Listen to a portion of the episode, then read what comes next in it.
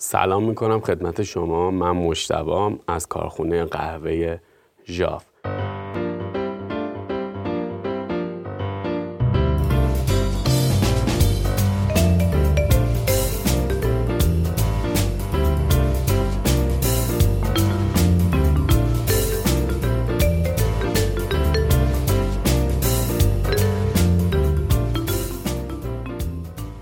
حالا به تاثیرات دما توی اصارگیری اسپرسو دقت کردین؟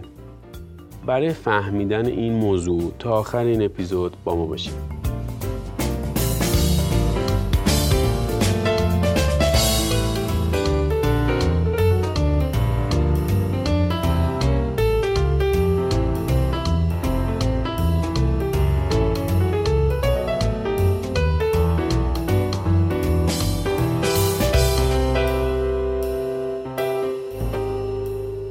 دما توی اصارگیری از قهوه یه مبحث بسیار چالش برانگیز و تأثیراتش همواره مورد بررسی قرار گرفته.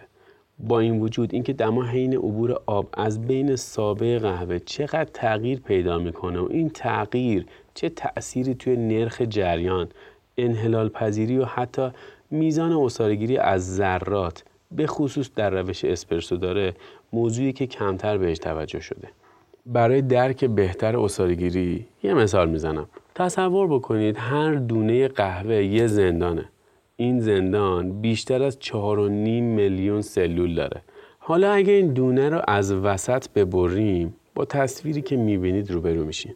راستی تا یادم نرفته این رو بگم بهتون که اگر صدای من رو از جایی بجز سایت جاو دارید میشنوین می‌تونید داخل سایت ما بشین توی قسمت مقالات این مقاله رو پیدا بکنید و عکس های مرتبط با این مقاله رو ببینید تا بهتر و راحتتر متوجه موضوع بشین.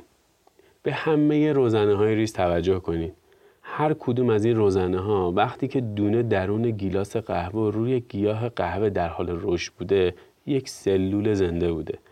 عرض هر کدوم از این روزنه ها تقریبا نصف زخامت یک تار موی آدمه.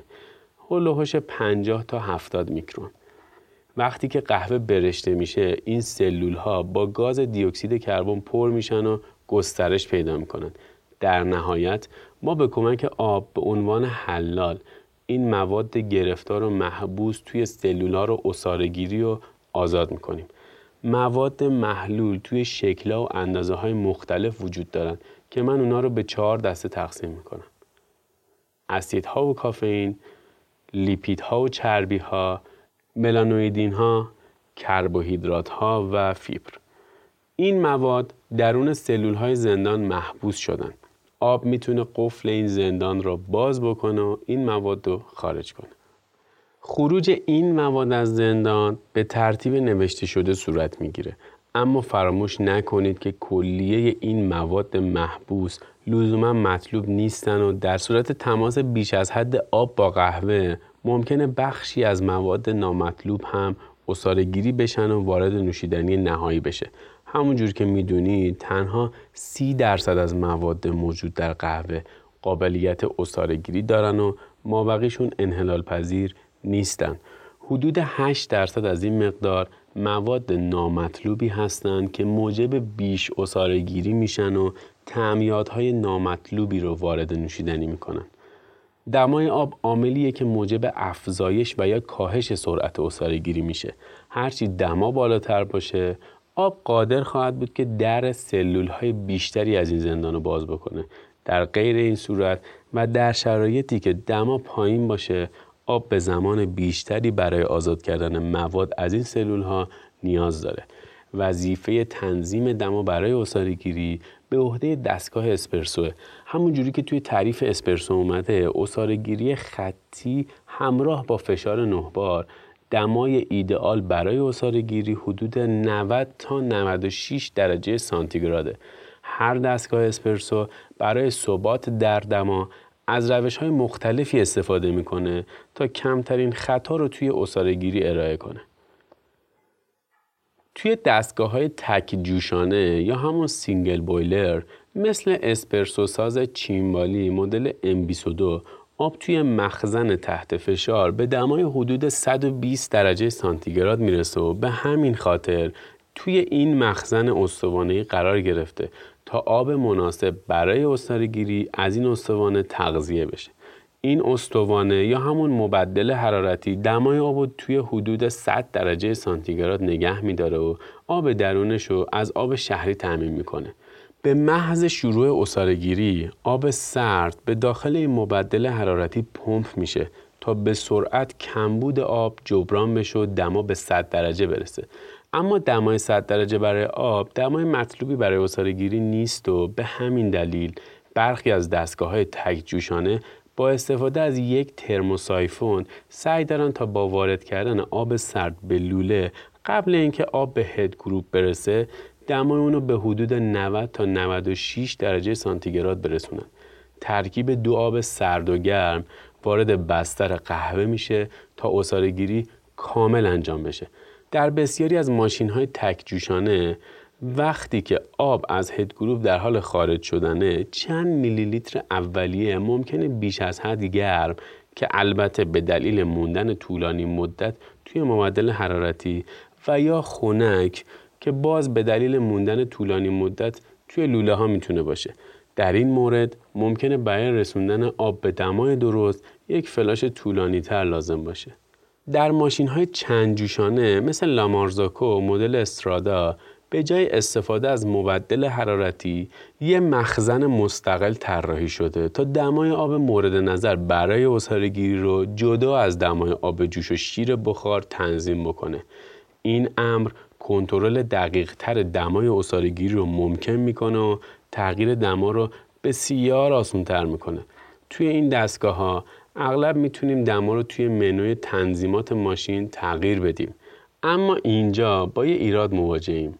این دما دمای داخل مخزن و آب زمانی که وارد لوله میشه تا به بستر قهوه برسه بخشی از حرارت خودش رو به محیط میده و بخش دیگه صرف گرم شدن لوله ها و خود هد گروپ میشه.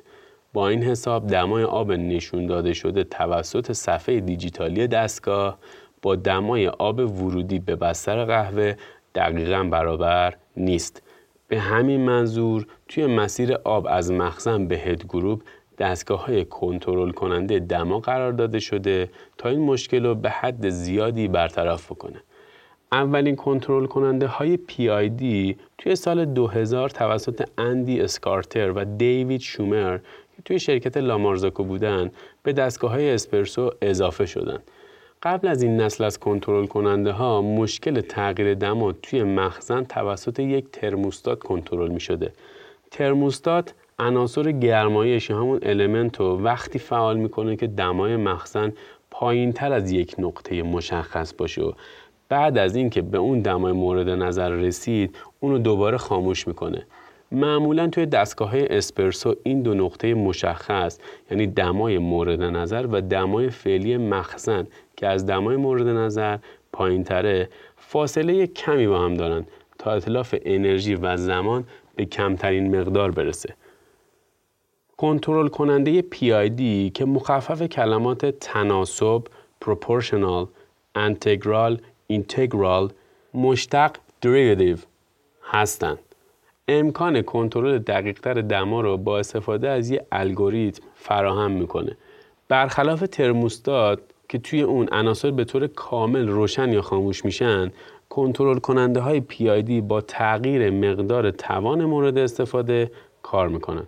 کنترل کننده PID برای ثابت نگه داشتن دما به طور مداوم تنظیمات کوچیکی رو روی توان و نیروی مورد استفاده اعمال می‌کنه.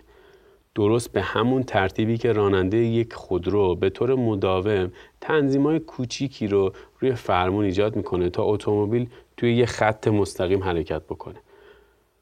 توی دستگاه های اسپرسو کنترل کننده ها با تنظیم مقدار توان مورد استفاده به وسیله تغییر طول مدتی که عناصر در هر سیکل روشن هستند و همچنین با روشن و خاموش کردن سریع عناصر گرمایش به این هدف دست پیدا می‌کنن. به عبارت دیگه برای تعیین اینکه چه مقدار انرژی باید توی مخزن وجود داشته باشه و در نتیجه چه مدت ثبات دمای وجود خواهد داشت کنترل کننده PID سه محاسبه رو با هم ترکیب می‌کنه.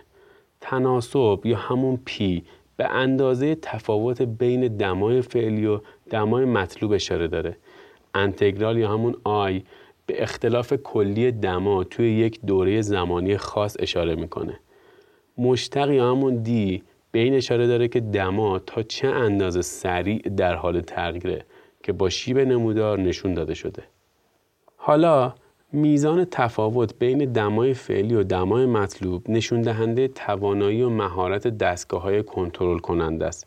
برای مثال برخی از دستگاه اسپرسو دقت کنترل کنندگی به میزان یک دهم درجه رو دارند. به این معنی که خطای دمای آب ورودی به هد گروپ برابر با یک دهم درجه است که البته دقت بسیار بالاییه. به بیان دیگه اگه دمای آب رو روی 92 درجه تنظیم بکنید دمای آب دستگاهتون بین 91 و 9 دهم تا 92 و 1 دهم خواهد بود برای برخی دستگاه ها این دقت به نیم درجه و حتی یه درجه هم می‌رسه برای درک بهتر تفاوت بین ترموستات و کنترل کننده PID به نمودار شماره دو توجه بکنید. در حالی که طرحهای مدرن دستگاه اسپرسو قادر به کنترل دقیق دمای آب خروجی از هد گروپ هستند متاسفانه این امر تضمین کننده اصارگیری از سراسر بستر قهوه با دمای یکسان نخواهد بود. دمای پورتافیلتر حجم سبدش سابه قهوه درجه آسیاب و دمای تیغه های دستگاه آسیاب همگی مواردی هستند که می‌تونن تعادل دمایی رو با چالش روبرو بکنن. این چالش منجر به تغییر توی اصارگیری هم خواهد شد. برای مثال تصور بکنید که دستگاه آسیابتون توی یه روز کاری بسیار شلوغ موجب داغ شدن سابه قهوه حین فرایند آسیاب کردن میشه و این افزایش در دمای سابه می‌تونه به 75 درجه سانتیگراد هم برسه. علاوه بر تغییر نوع شکستن و آسیاب شدن ذرات توی این دمای بالا سابه قهوه داغتر اصارگیری رو به شدت تحت تاثیر قرار میده.